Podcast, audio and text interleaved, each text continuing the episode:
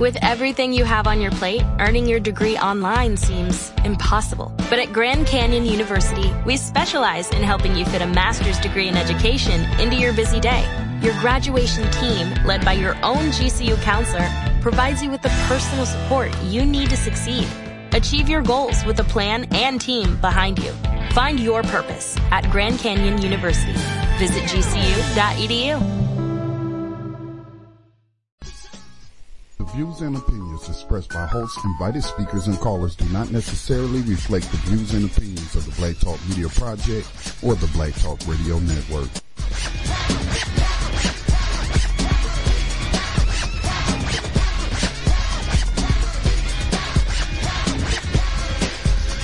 Hello everyone, I'm Dashan Farad. Let's do.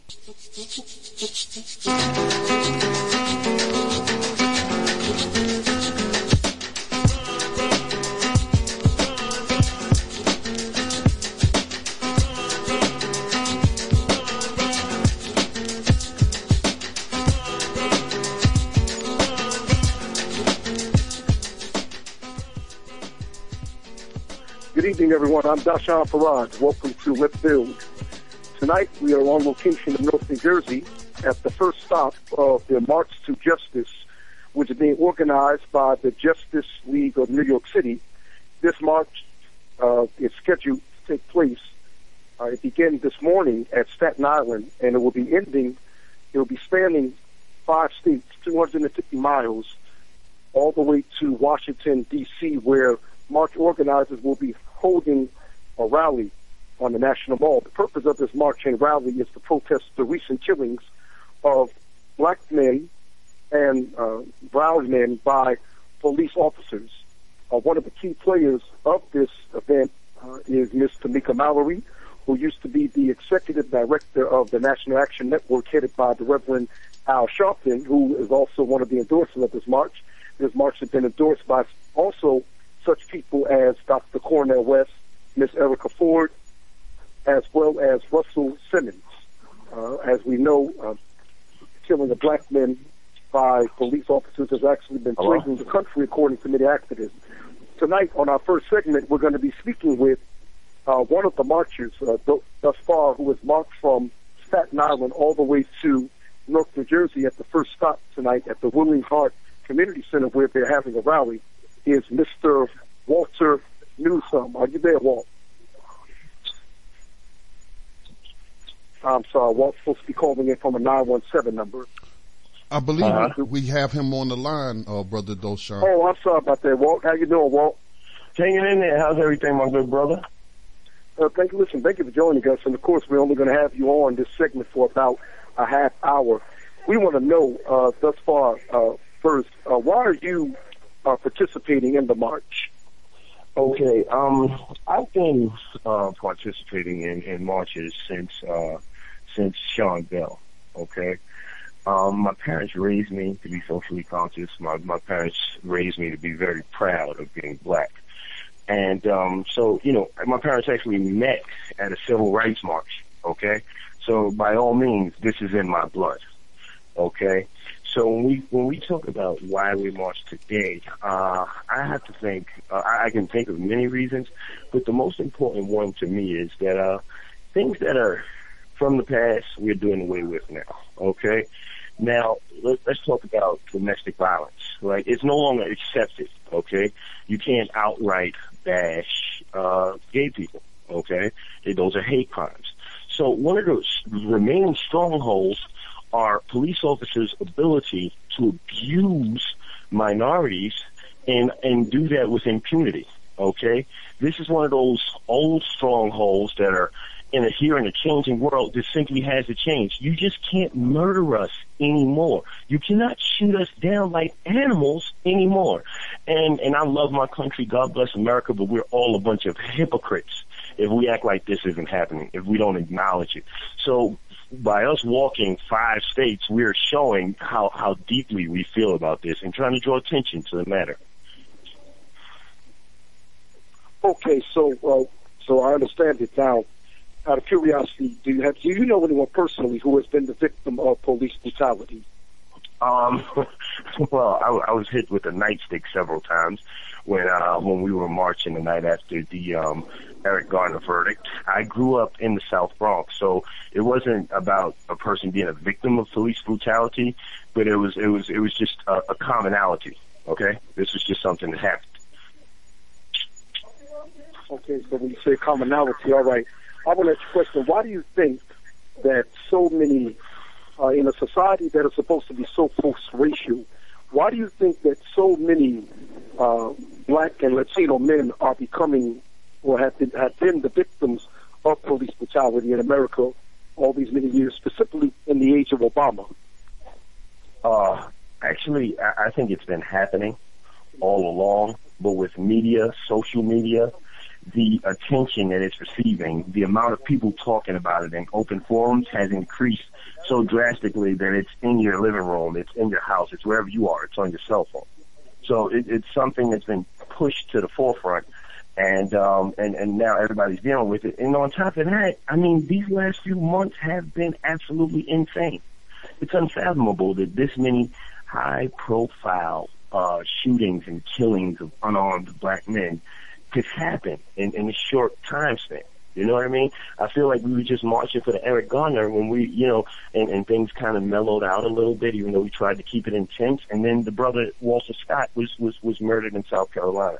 It's like every time you turn around. Then you had a police officer screaming at the uh, the uh, Arab cab driver in New York City. It's just these abuses are just far too common. They're just far too common, and I don't think that it's about the uh, Obama administration. I love my president, but um, what I think it is is is that you know in this information age with social networks, uh, people people it's it's out there on the forefront. Okay, anyone who's listening tonight, uh, you can call in at area code one seven one two seven seven five seven zero three five and punch in the code nine one nine three three nine pound and hit star and six one to comment on air. Once again, that's area code one seven one two 775-7035. Hidden punch in code 919-339 pound and hit star and six to comment on air. Uh, we'll be working the phone lines tonight if anyone calls again. Now, Walt, uh, how would you respond to many people on the right, many conservatives, specifically the Bill O'Reillys and the Sean Hannity's, who would say, well, black people are always complaining about police officers shooting them. Why don't they ever complain about the black on black crime that is currently plaguing black communities across America? That that's an excellent question. Okay. And I, I'd say that anyone who'd say that is ignorant. Ignorant in the true meaning of the word. They lack intellectual knowledge on the topic. Okay? There are tons of organizations in various neighborhoods that addressed these issues on black on black crime. You understand? Like every, I mean, I can name five projects in the Bronx that have similar programs. I, I mean, I can name program after program, but when we're talking about uh, police brutality, that's something that's in the mainstream. That's juicy. That's something that the uh, media likes to talk about. It's a hot issue. It's a hot issue. So it's something that's more on the forefront forefront. Because if you have, say, uh, brother Joe Smith, who's running a community group and doing wonderful things for kids, that's not really news. You don't really hear about the positive, okay? You don't hear about uh, a man who takes his, his, his small paycheck and puts kids in basketball tournament, tournaments to give them alternatives. You don't hear about those stories. What you hear about are, you know, the um, horrific crimes, and you also hear about, you know, and, and you hear about these police brutality cases and these, these organizations like the uh, Justice League who formed, who organized this march, which is a, a wonderful group of people. These women are amazing. And, um, and, and, you know, you hear about these because these are at the forefront. This is the new civil rights movement, you know? Now, so you, you now, you'll hear about that. Now, do you feel that President Barack Obama is doing enough to, I remember you mentioned, uh, we both mentioned President Obama a few minutes ago. Do you feel that he is doing enough to counter police brutality? Uh, I, I really don't have the numbers on the uh, federal probes into these acts, But I know uh, in, in recent times with the uh, federal probe that happened in Ferguson, and there was also a uh, another one that was uh, that was convened. It, it escapes me right now, but um, I'm hearing a lot more about them now, as opposed to before when you had kids like Ramarley Graham who was killed in the Bronx. You know what I mean? You hear about a Sean Bell who was murdered before his wedding. I didn't hear about federal probes into these activities. So yes, I, I think I think the president has intensified the uh, efforts. Okay, so uh, what do you think? I should say, what do you feel the role that black police officers can play in this? Okay, a few weeks ago I spoke with uh, former police sergeant, former New Jersey police sergeant, officer uh, Sergeant Lacey Davis, who years ago, over 20 years ago, he set up the black uh, organization called Black Cops Against Police Brutality in mm-hmm. uh, North New Jersey. Okay, uh, what role do you feel that police, that black police officers can play in this? Because they often get criticized for turning a blind eye to uh, police brutality against black people. What do you, okay. you know, your personal poet? Yes, first sir. off, first off, not all cops are bad. I, I've, I've worked with several. I worked for uh, Robert Johnson, who's a black district attorney in the Bronx. I was his liaison to the community, and um, not not all cops are bad. However, there are bad ones out there, and there's a, a code of conduct. Whereas you know, it's almost similar to the street code of not snitching, where police take care of other police officers. So what black police officers can do is they can refrain from covering up. I don't care if you're called a snitch. I don't care if, if you become a pariah of sorts. You have to do the right thing.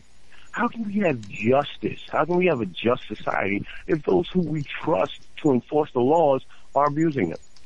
Secondly, uh, I just say black cops uh, would have to really stay true to their roots. Like, you know, when, when, when you become a police officer, you're no longer black or white, you become blue. Okay?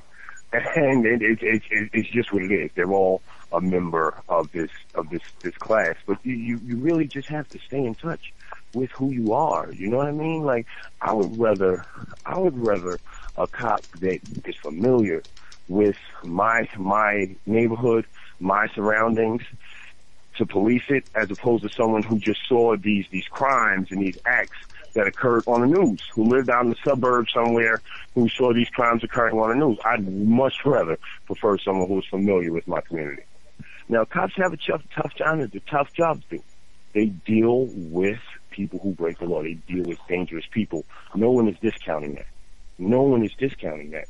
But um, it's it's just the time has come for them to do a better job, and it's it's time for that to come for that that order to come from the top down. And you just can't, you know, it just has, there just has to be, um, there has to be, it has to be implemented, you know, and it, and it has to be strategic.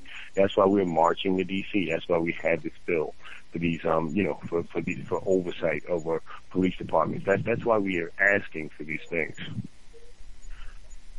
Okay, now, uh, what we wanted to know is, uh, you have several the thing that sickens a lot of activists is when you hear individuals say, well, if black men would uh, pull their pants up and take care of their families and stop hanging on street corners and stop beating their wives, uh, they wouldn't be shot down by police. How do you respond by such justifications?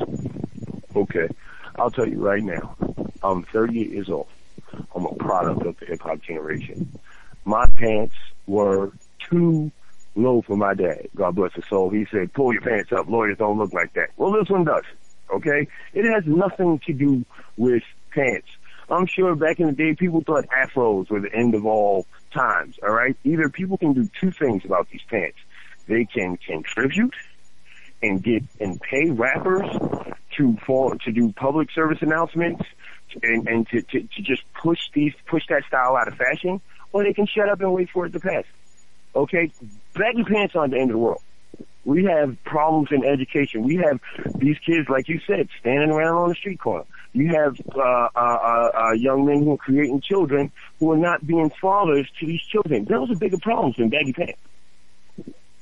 You understand what I'm saying? Yes, yes. Understood, understood. Yeah. Okay, so what we want to know is from you, Oh, yes, we're getting ready to go to a break. Uh, we'll be right back with Walter Newsom, who's a part of the March to Justice. Stay tuned.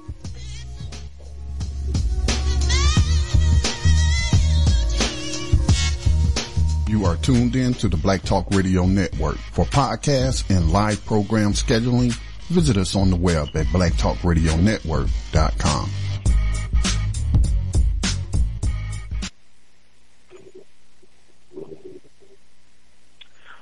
Welcome back. Welcome back to Let's Build with Dashawn Farad.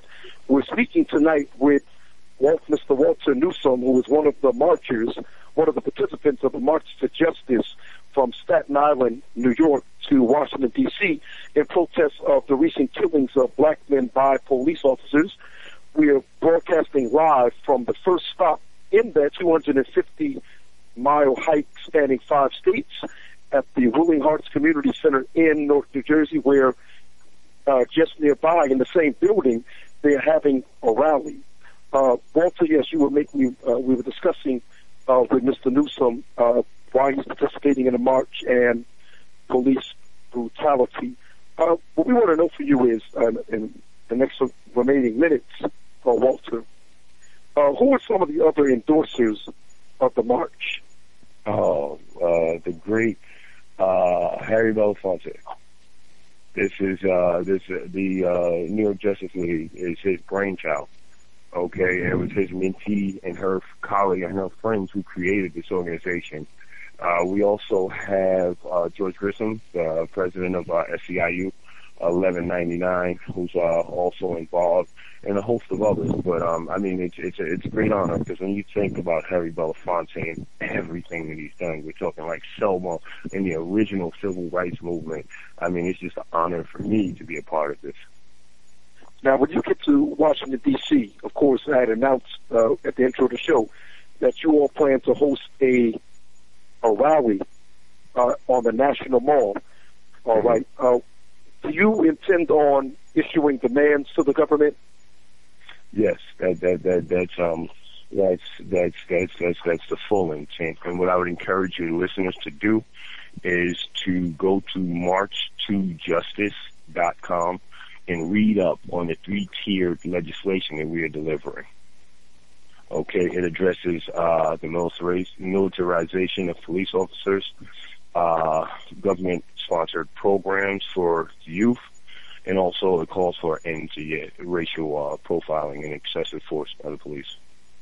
Now, I would really encourage everybody to read up on that for themselves. Now, uh, several minutes before going on the air, an activist uh, who I know, uh, who's actually uh, from this area where you all uh, where you all were holding the, the rally and staying over, mm-hmm. uh, he was at the Jena March, the Jena rally, and he said that uh, he said that he was somewhat displeased by what he had saw. He said there was a concert at the Jena rally. Now, uh, do you all plan on having a concert at the I'm National sorry, he Mall? was displeased by what? He said that he was, well, simply, he had attended the Jena March, and he had said the thing that he couldn't stand about the Jena March is that it was like a, it was like a festival, it was like a show. They had concerts, they had entertainers come in. He, he said he felt to kind of quell the message, quell the progressiveness of the message of the Jena rally, you know, in 2007. Now, according to your website, you all are having he pointed Yeah. out to me What you, what, you, what you really need to understand about this movement is that it has substance. Like, people here are serious. Like, no one's playing around. Men are dying in the streets. No one's suffering. Okay, this is not a game. This is no festival. This is no joy. You, you think it's fun for me to walk 20 miles a day, brother? Oh, no, no, listen, now, hold on, now, that- no, you know what I mean? No, Like, no, no, no. So when we get to DC, there's going to, I, I'd say about, uh, 15 to 20% of the show will be entertainment. But no, this is substance. This is, this is, this is materials and information that you can sink your teeth into and hopefully it will inspire people to get out there and, you know, take action themselves. Now, Ralph, just to clarify, like I said, I wasn't at all agreeing with this gentleman. Okay, but this gentleman, he had actually shared the uh, same sentiment that several other people have actually hit me up on, uh, emailing me about, but he was the first one to speak with me directly about it when he saw a concert being held. He thought that it would be, uh, that it would turn into what, you know, remember Malcolm X had criticized the March on Washington of 63, he said that it became co-opted by the very people that the Marxists were protesting against. So this particular brother was actually raising a similar concern. But you're saying mm-hmm. that that's not, you're saying it's not a legitimate concern. You're saying it won't, it won't just be a, a big concert. You all are actually trying to raise hell. Yeah, absolutely. And uh, for you go on the website, like uh, you look, uh, you look at uh, Carmen Perez, you look at uh, Tamika Mallory. Like these sisters are serious. Like I, I gotta take my hats off to them. Like the sisters are really leading the way. The brothers have to catch up. Okay, these sisters are serious, wow. and, and and like nobody out here is is no one out here is, is playing around. Like this is this is we're dying out here, and and and in, in the America that we live in, what's happening is unacceptable. So this is not a time to party. This is time to take action. So I mean, you know, people can go to concerts, they play music, they can go to the club, they can do whatever they want if they want to party. But um, you coming to get with us, you're, you're getting down, you know, with some action. Okay, now how many stops along the way do you all plan on uh, resting at? Uh, we'll we'll be resting every night. Uh, tomorrow's Trenton. Uh, we're also going to make a stop in uh, Baltimore. Uh, we're going to be at uh, Howard University the night before the National Mall. So we'll, we'll, we'll be stopping over at a few places. Uh, at, at, uh, at, at, at some of those places we'll have rallies, which you can go onto the website and see. And, and some nights we'll just be resting. Like, you know, people already had blisters on their feet. You know, some people had to stop marching, uh, part of the way and actually be, you know, driven to, um, you know, to the location. Everybody's okay. Everybody's in good health. It's just, it, it takes a toll on your body because you got to think, we're doing close to a marathon every day for nine days for blacks, for Latinos, for just Americans, just just to make America and this world a better place. So this is this is what we're sacrificing, you know, to bring uh to bring uh I couldn't say uh, notoriety, but to shine light on this um on these issues, just to let the world know we're not playing. Okay, so uh, Walt, in, in, in these in these remaining few remaining minutes that we have left, uh, what was it like this first day, marching just from Staten Island to New Jersey alone? Oh man, it was magical. I promise. I said it a few times. I'm blessed by God to be here, and it was just so positive, brother. Could you imagine being around a hundred people, all with a good vibe? You understand, like like people talking spirituality. People are talking about positivity you know, and we're just we're just moving. We're moving forward. We are moving forward, and we're you know we're walking along. You know, we chanted part of the way, but you know it's it's it's a painstaking ordeal, but it's it's it's it's it's wonderful at the same time. You know, it's it's really wonderful at the same. You feel like you're walking into history. Well, really. listen, I know I, I bumped into a few folks that you know they said, look, we can't go any further because of uh, well, mainly due to work, but it was one well-known activist, for example uh, Ms. Erica Ford, uh, you know, she's been uh, in the struggle uh, for social justice for quite some time, but she was mm-hmm. about two up. She said she had to. You know, there was a point at the program where they were asking you that if you participated in the march, when Tamika had asked, Tamika Mallory asked, if you participated in the march, please, she said, can you please stand? First thing Erica Ford said was, uh, can we? You know, she was about, you know, she was about to pass let me out. tell you something. Erica led us in breathing exercises. She helped us stretch. She controlled our pace. She was amazing. And when we were on like our 18th mile today, she was like running up to the front of the line and straighten something out. I was like, where do you get the strength from? She was, she was amazing. Absolutely amazing. Absolutely amazing. Now, have any have, have any have any actors or celebrities offered to be a part of this march as well? Uh, there there have been some uh, previously in the movement when we had had the boycotts, you know, the Justice League organizing boycotts and the, the die-ins uh, after the Eric Garner verdict. And uh, there are many more that are meeting us in D.C. I would encourage everybody to come out there, your listeners in D.C., and find out for themselves. Okay, now another thing I wanted to address with you, uh, of course, for the past several months, uh, since the killing of uh, Michael Brown, uh-huh. we've uh, we've seen the birth and the proliferation of the Black Lives Matters movement.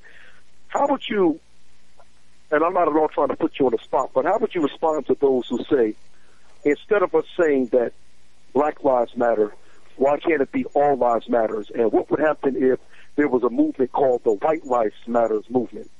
Is this a, uh, some are actually what? accusing the Black Lives Matter movement of advocating reverse racism, and you hear this from many people, such as the likes of, once again, uh, Bill O'Reilly, Sean Hannity. How would you respond to that? Why not all lives matter? Why does it have to be Black Lives Matter? Yeah, like I told you, okay, my name is Walter Newsom. And the way I feel about that is it pretty much enrages me because why does it bother anyone that black people are concerned with their well-being? Isn't everyone always telling us to be accountable, take care of your babies, get jobs and do this? So when we try to take care of ourselves, you question it? I don't get it.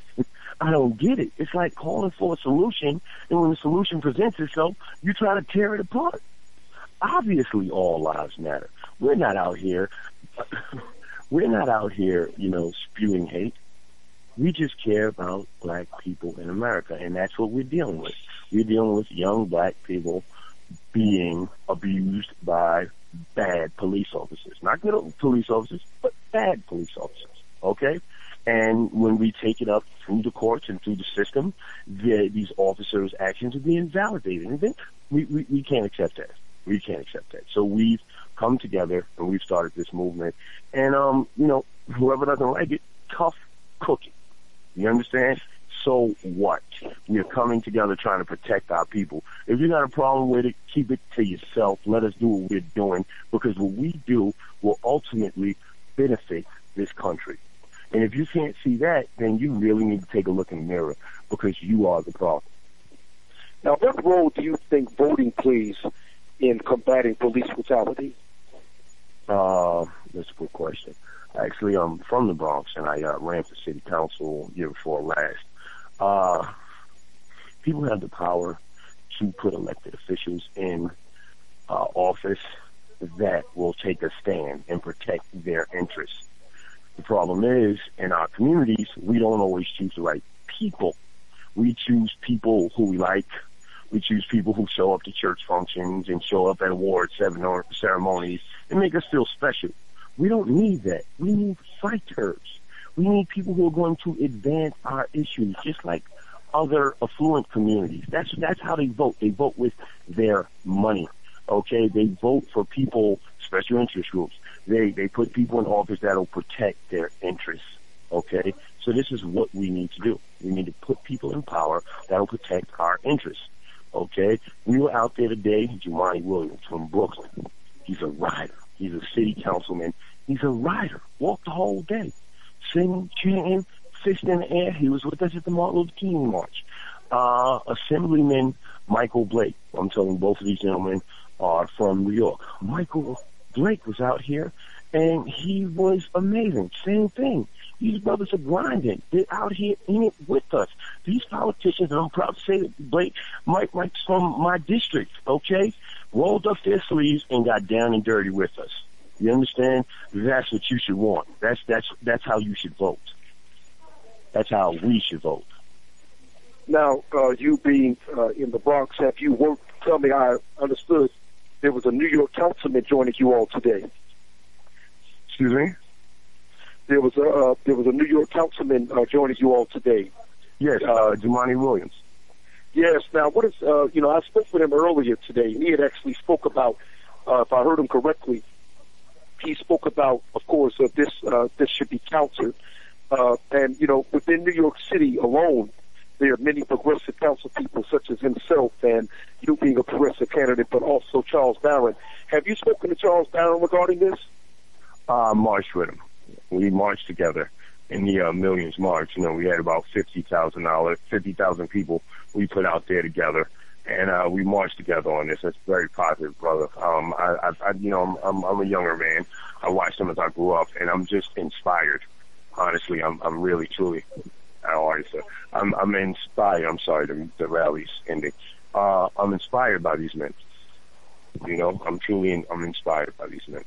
So it's an honor to be next to them, you know, and to march with them. Okay. Uh, well, listen, in the last last remaining seconds, uh, I'm going to ask you personally, can you please give the website to the March to Justice again for anyone who, who wishes to uh, keep up with That, taking place with you all? www.march, the number two justice.com. March, the number two justice.com. If you're on Instagram, it's hashtag March to Justice, and it's also the uh, Justice League NYC. Oh. Well, listen, Walter Newsom, we thank you very much for joining us. Uh, uh, once again, that's the March to Justice taking place. Uh, they're uh, starting today, Staten Island. will be ending on the 21st of April in Washington, D.C. on the National Mall. We'll be right back. On our second segment, we'll be speaking to members of the Zulu Nation about police brutality. Stay with us. Thank you, and God bless you all.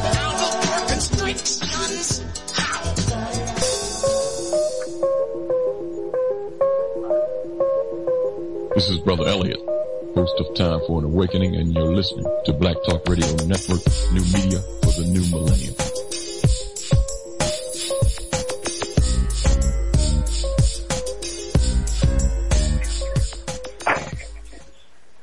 Peace. Welcome back to Let's Build. I'm Dashawn Farad.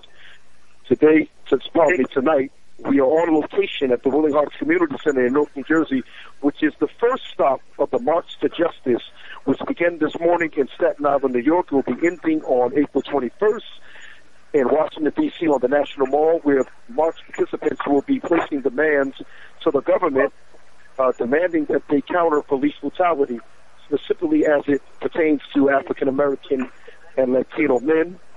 We uh, uh, currently there's a rally taking place at this first stop in North New Jersey at the Willing Hearts Community Center. Uh, we have with us two members of a very prominent organization that was started by hip hop godfather uh, Afrika Bambaataa. That organization I speak of is Zulu Nation. We have with us one of the members, uh, Brother Enoch. Enoch, are you there? Peace. Yes, and also the second Zulu, I forgot his name. Introduce yourself. Split personality. Yes, brother, we have with us brothers Enoch and Personality. Welcome to Let's Build. Uh, first, uh, you know, uh, we bumped into, it's always good to see the Zulu Nation. Uh, we want to know, what is your take? I want to start uh, with Personality. Brother Personality, what is your take on police brutality? Why is it that so many black and brown men seem to be getting, uh, seem to have a, a terrible habit of ending up dead in police custody? What's that about? I feel like right now they're just, you know, taking advantage uh, of their power, and you know, the the racism still exists. So these these cops, you know, they they got their their problems or issues with other races or whatever it is that's inside of them that they harness, and because of the badge they have, they know that they can abuse the power, and they know that they be getting away with a lot. So they're doing whatever they want to do, and they just don't care. And the only reason why even anybody's getting caught with the brutality is because of the technology now. Everybody's got phones.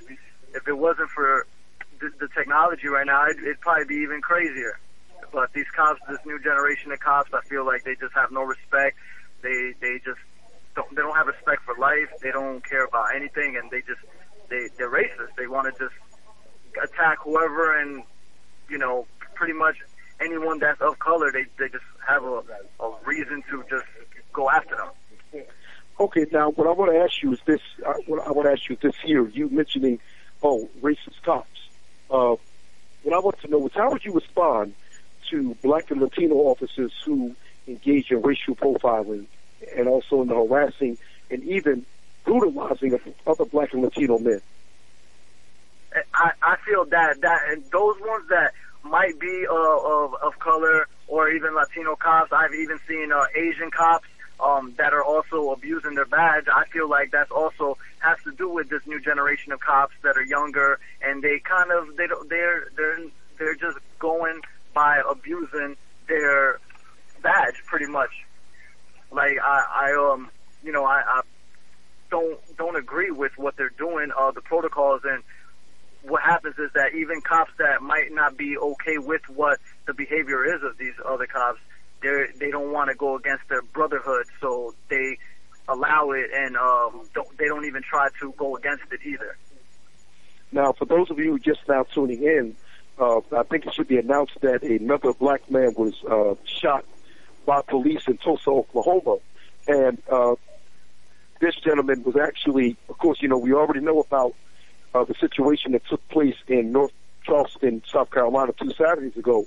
Reverend Al Sharpton just delivered the eulogy of that particular uh, individual, that gentleman, this past Saturday. And the cop in that case was arrested and charged with murder, but also in Tulsa, Oklahoma, another black man was shot. I'm not sure if he was killed, but officers were seen on the video telling him to be quiet and bragging about saying, "Yeah, we shot him."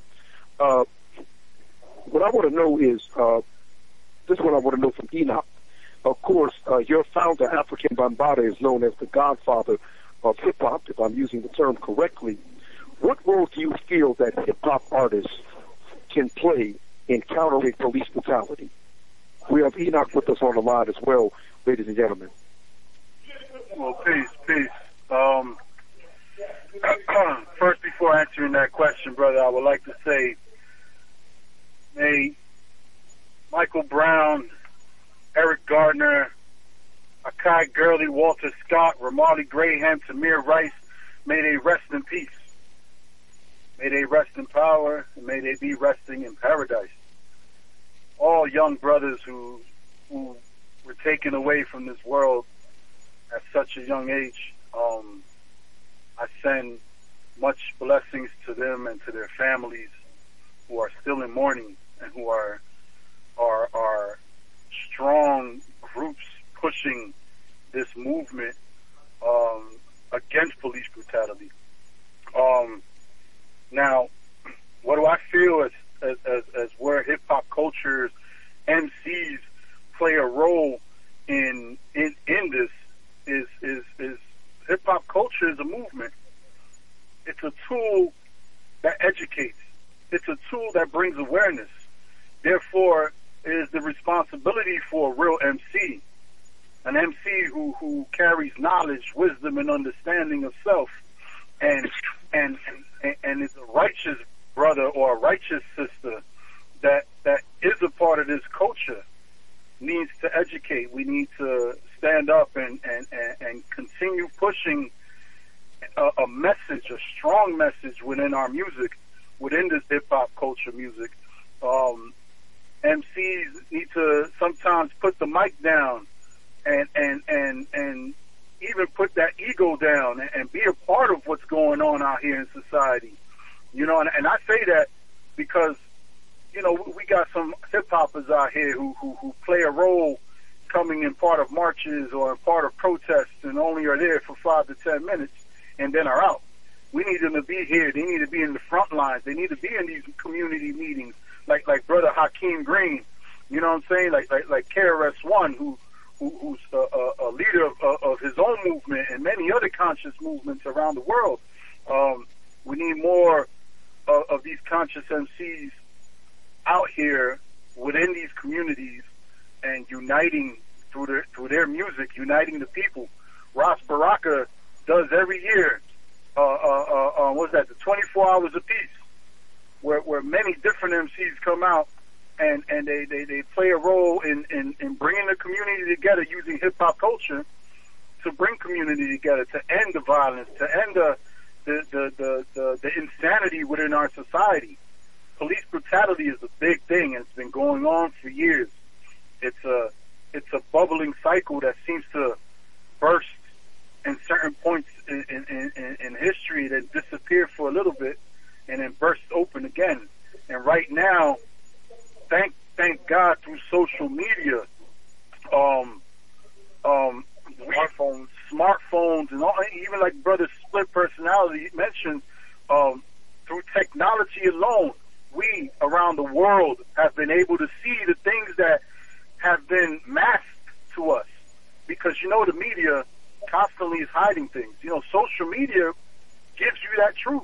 It gives you that raw, uncut truth of what's going on within in, inside of American society, and, and where these police are, are being abusive of their of their you know of their power. You know, we're actually now seeing it firsthand, and and and, and now that we know and now that we see it, and now that it is in our attention and we seeing it happening quite often. I mean, it's it's it's like an everyday thing. I'm hearing about another brother getting killed by a policeman. I, I think just recently there was a woman who was killed uh, uh, from a police officer who tased her. Uh, I don't have the woman's information, but I just read it earlier. Uh, thank God to social media. You know what I'm saying? And and and now that we see this, I mean, in, in a in a hip hop generation, it's only right that our people rise up and and and bring this this to an end. We need to bring this to an end, and it's only going to happen when the community, when the people learn to unite and strengthen and put that pressure on the police department, the pressure that's needed to put them at bay so they can know that that the, the that the people, you know, are, are a stronger force than the police force itself. You know, there's a there's a colleague of mine uh, by the name of Wesley Lowery. He writes for the Washington Post. He had actually did a report on the amount of people who have been killed by police uh, since 2005, I believe. And he said that I believe only, let's see, in 10 years, with the hundreds of black men and black people in general who have been killed by police, only 44 have been uh, prosecuted. And uh, you can find it this way. Actually, he put he put this out today or yesterday. Uh, you go to WashingtonPost.com and read it. Uh, one of the sites uh, that people should visit concerning uh, to get information about those who have been killed by police. Uh, it's killed is www.killedbypolice.net, and it puts out daily casual reports. And you will see uh, this is not a conspiracy theory. You will see that the uh, the killings, the amount of killings that people have said now for years, the killings are disproportionately black and brown. Uh, for those of you who are just now tuning in, you can uh, give us. We're speaking to uh, brothers Enoch and brothers Split Personality, members of the Zulu Nation, founded by the godfather of hip hop, Afrika Bambaataa. Uh, we're discussing with them police brutality. We're here in North New Jersey at the Willing Hearts Community Center, which is the first stop in the March to Justice uh, from Staten Island, New York, New York City, uh, which will be ending. It began this morning, and it will be ending. This it will be ending on the 21st in Washington D.C. April 21st in Washington D.C. on the National Mall.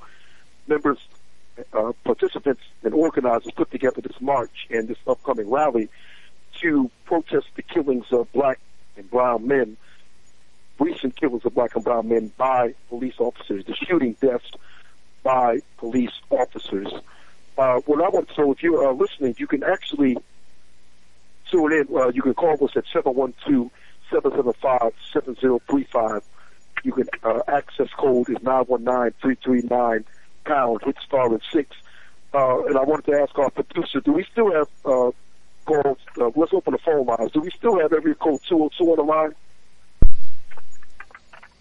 Mm-hmm. Oh, area code 201. Oh, area code 201. I'm sorry, I thought we had 202.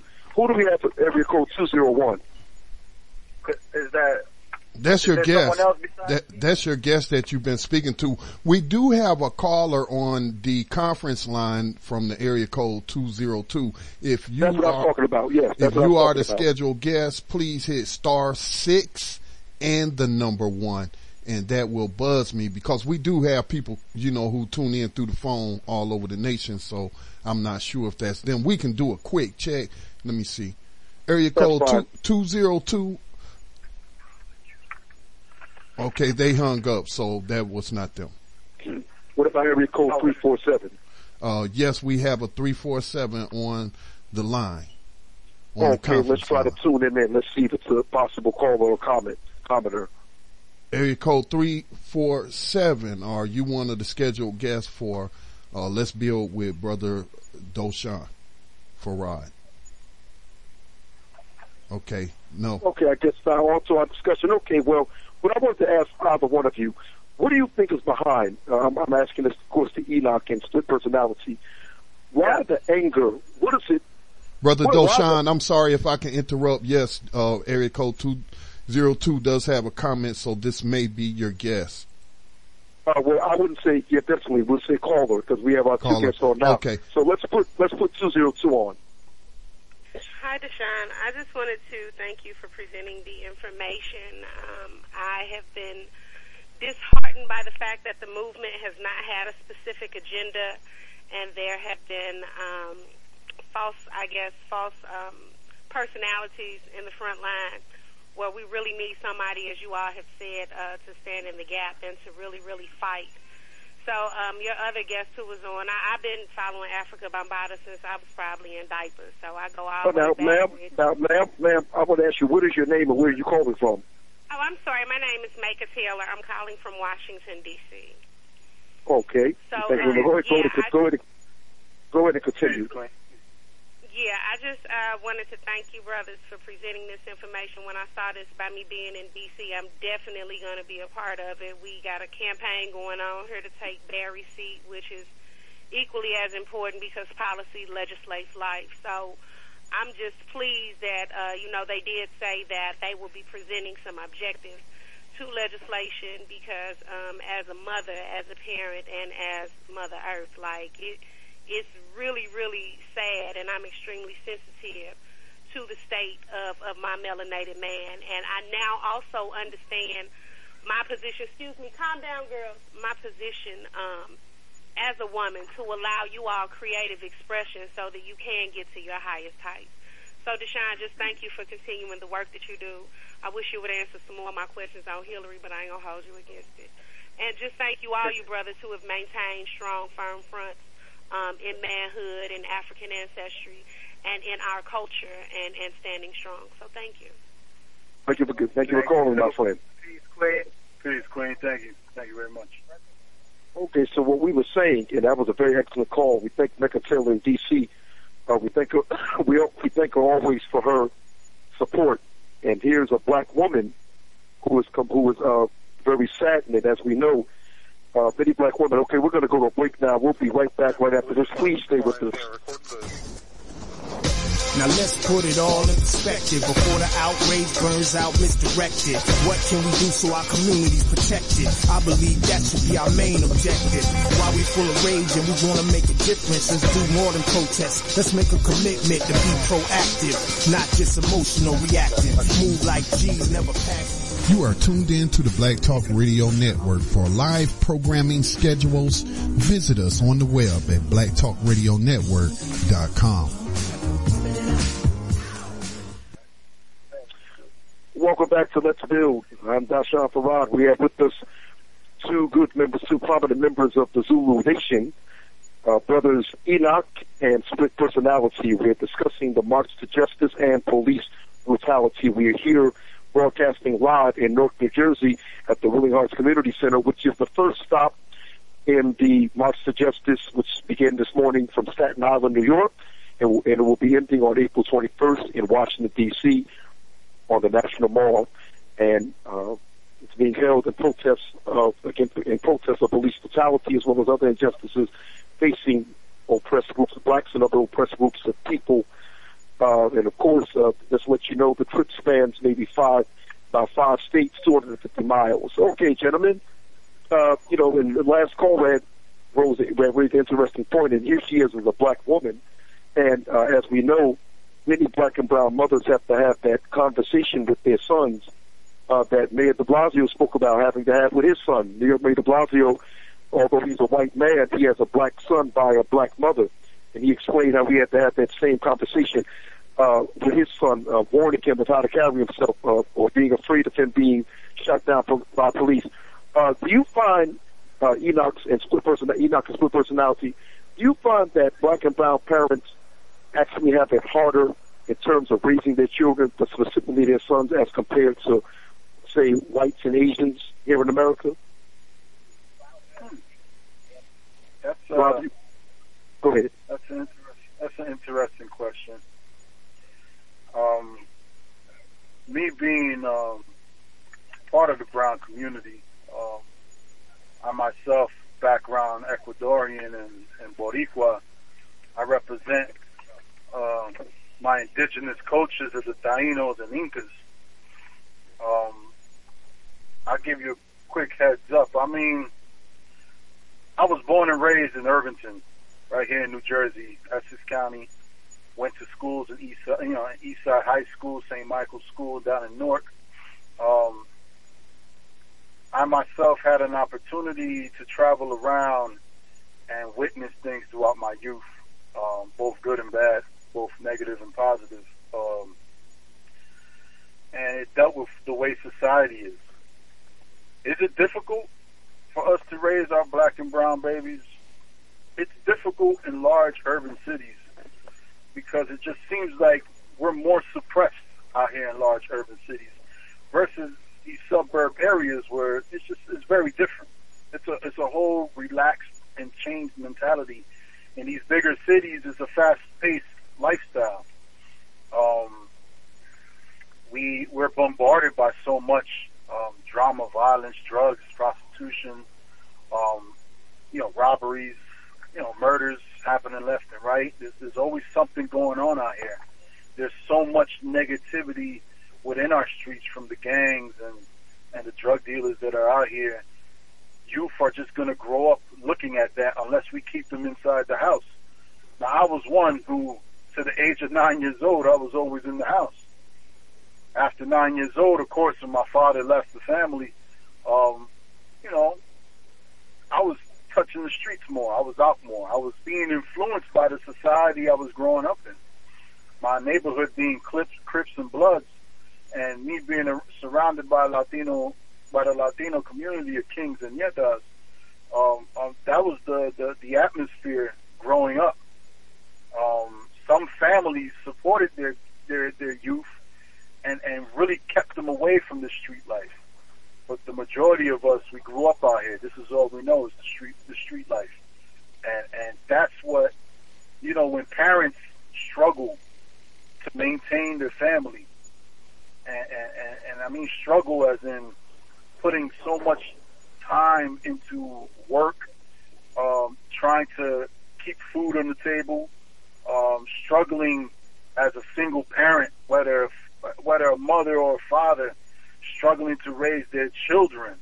Um, uh, it becomes very difficult when you don't have that family support.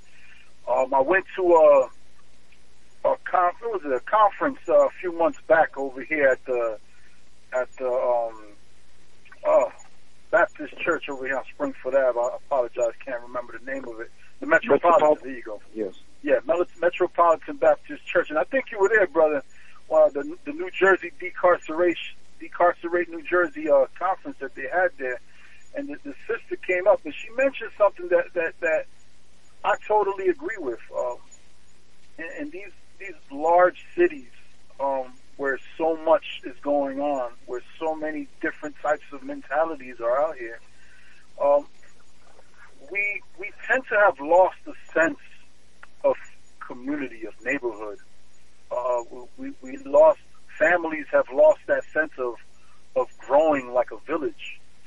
Um, I'm, I'm a strong believer that if we put mind into our family the way we put mind into reality TV shows, the same way we put mind into the into the going out and hanging out for the weekend, um, the more successful our families will be growing together.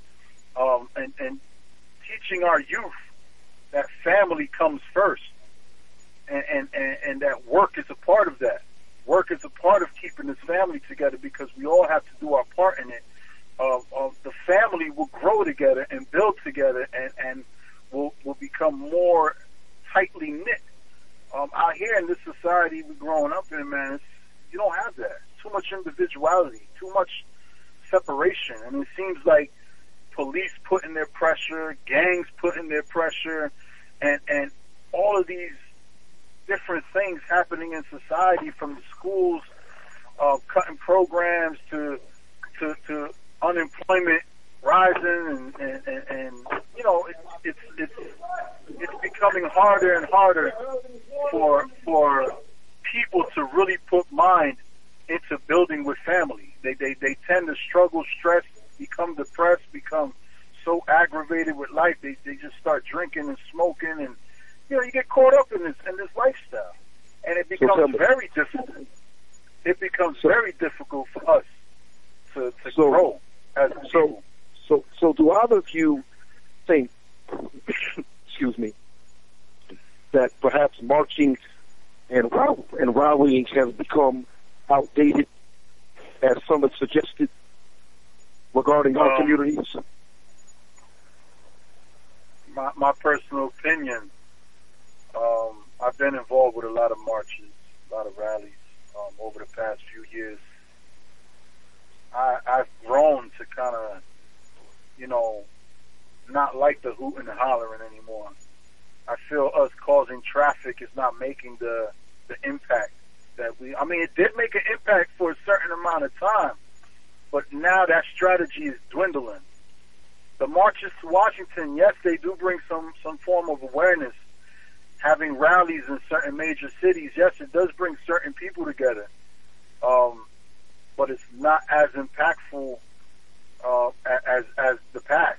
You know, um, I, I honestly think there's some organizations who are just playing the front and is just trying to create things to kind of lead society towards one way, while grassroots organizations are really trying to move for social change, and these other organizations are kind of veering them off the path. You know, so you know, to me personally, I, I just feel it's a it's a good move, but we need to look a lot more into it. We need to figure out a lot many more strategies to to put out here to educate and to put pressure on this government to really hit them from many angles. You know. So I should ask the both of you then, uh, what next? What do you think should, uh, what do you believe should uh, take place next? Uh, what type of program should be put or laws should be in place that will counter uh, police brutality?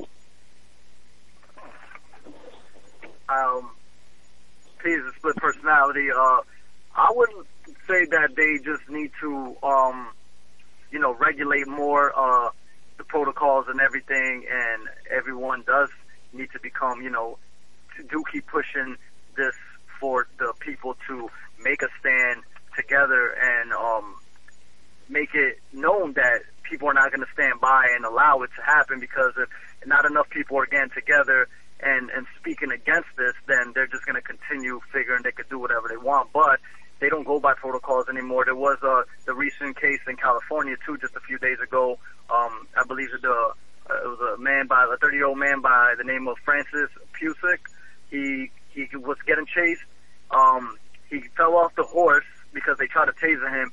He submitted, went on the face down on the ground, put his hands behind his back so he can be cuffed.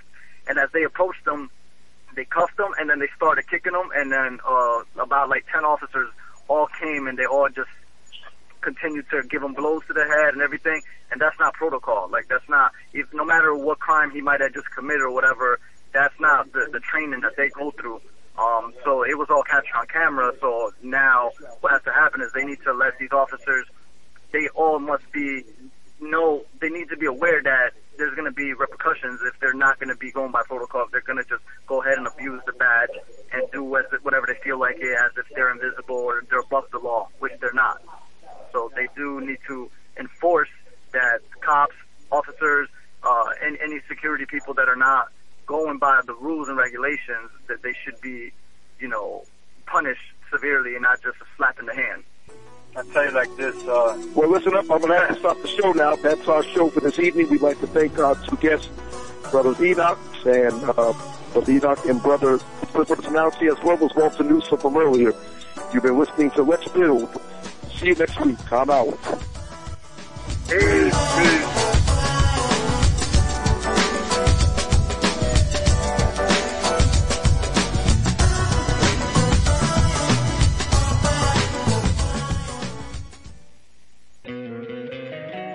Don't you love an extra $100 in your pocket?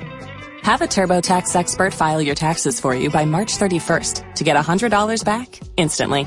Because no matter what moves you made last year, TurboTax makes them count. That means getting $100 back and 100% accurate taxes only from Intuit TurboTax. Must file by 331. Credit only applicable to federal filing fees with TurboTax full service. Offer can be modified or terminated at any time.